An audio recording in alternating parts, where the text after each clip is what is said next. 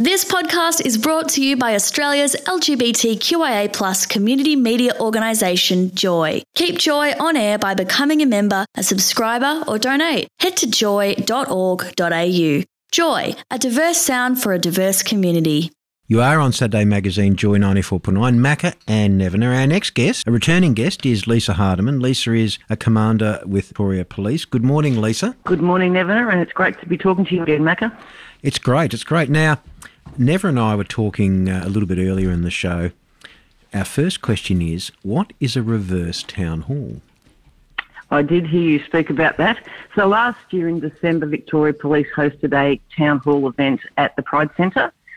And as a result of that, uh, it was mainly community in, in the audience. And as a result, we were asked to um, conduct a reverse town hall where the audience was made up mostly of police officers so that police could hear from community about some of the issues. Okay, so now we know what it means, Nevena. Tick. Lisa, thank you very much for joining us uh, and providing that context. So last year, that com- that town hall was held at the Pride Centre, and we had representatives from VicPol, from Thorn Harbour Health, Victorian Pride Lobby, and the Commissioner for LGBTIQ plus communities, Todd Fernando, who was at the reverse town hall. And can you tell us a little bit about what the conversation that you had there?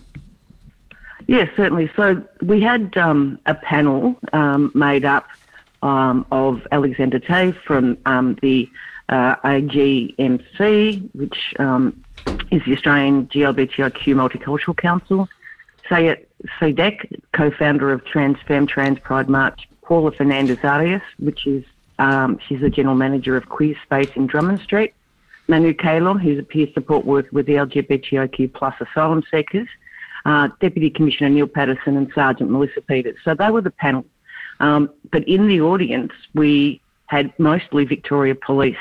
So we started with a, a, number of 50, and due to the overwhelming interest, we expanded it to more than 80 Victoria Police staff who were able to listen to each of the panel members um, tell their stories. So, Lisa, one of the, and you know, remembering the, you know, the forum last year, and a lot of, you know, the reaction to that positive and and negative. One of the things that, that came out of that was there's no, I think people accept the work that yourself do and Neil Patterson and a lot of other officers, particularly in Force Command, in making Victoria Police uh, a more engaging and accepting place for our community. How do you get that to filter down right to the station level? You know, to the, you know, the, you know, old term, but the boots on the ground. How do you get the cultural change there? That's a big challenge, isn't it? It is a big challenge, but um, what we have done is we've recruited more LGBTIQ liaison officers. So it used to be called the GLLO program, but we found that um, that was a bit uh, limiting uh, when you look at the whole of community. So we've got more than 500 um, LLOs across the state um, in our stations, um, and that's to try and uh, a um, be a welcoming place for members of community to come and be able to speak to somebody who um, is a LGBTIQ liaison officer, but it's also about um, working with the other staff in those stations about um, community and, and to make sure that we can provide the best service we can for anybody from community to come into our, our workplaces. Lisa, it's quite a unique setup that we have here in Victoria. We have yourself coming on Joy, we have these town halls, we have reverse town halls. Why do you think it's so important for VicPol to be able to engage with our communities in a meaningful and impactful way? Oh, look, Victoria, Victoria Police are aware that there are a number of members of community, and this, this came out in the uh, reverse town hall, who will not come into a police station. excuse me, they won't report a crime because of um, historical distrust with us. So we're doing everything we can um, with these panels, with the town halls, with the LLO program to, to try and uh, encourage community to, to work with us um, to make a safer community across the whole state of Victoria, including people from the LGBTIQ plus uh, community.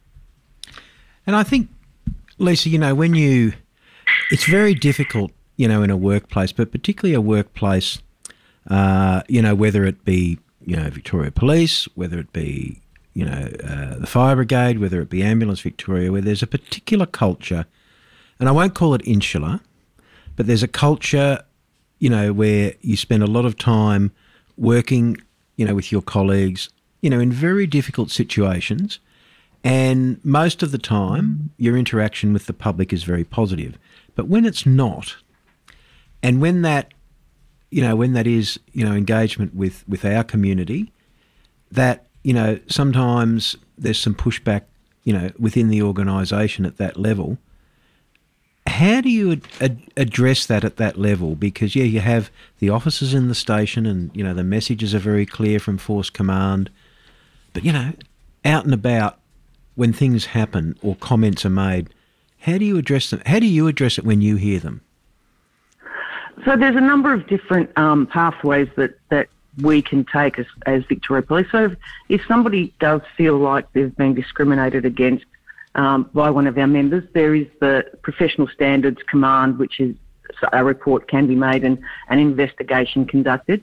Um, what we're also saying is if, if a member of community does feel like they've um, not been treated well, um, then they can certainly come and speak to one of our um, LGBTIQ liaison officers. We have um, two full-time LLOs now, one in um, the Northwest Metro and one in Southern, and we're working to expand that. Um, or they can contact my office and, and we can work Okay. through some of the issues, which we've done in the past. You know, we've done a lot of work um, to try and uh, make sure that all of our community um, can be heard and and supported, and including within. You know, we have um, a VP Pride network, which is an, an internal uh, network uh, for our employees who are either um, allies or identify as LGBTIQ plus. Lisa, an active and ongoing conversation that Victoria Police has been having for about 20 odd years is participation at Pride March. Was this sub, uh, did that subject come up at the reverse town hall or was there other discussions that were had? No, that was um, did not come up. um, there was a lot of discussions around um, the underreporting of crime. There was discussions about how police can recruit from um, a number of diverse communities because the reverse town hall was um, held at the multicultural um, hub in Melbourne.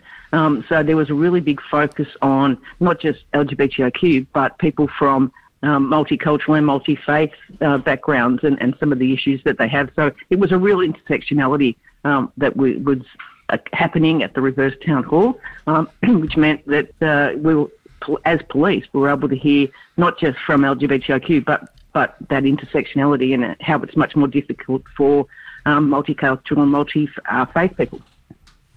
I'm going to ask you a question you probably expected, but may not have prepared for. Pride March next year. Yes. How, how is Victoria Police represented? Uh, are they marching? How are they marching? Are they marching in uniform? Tell us what the plan is at the at the current time.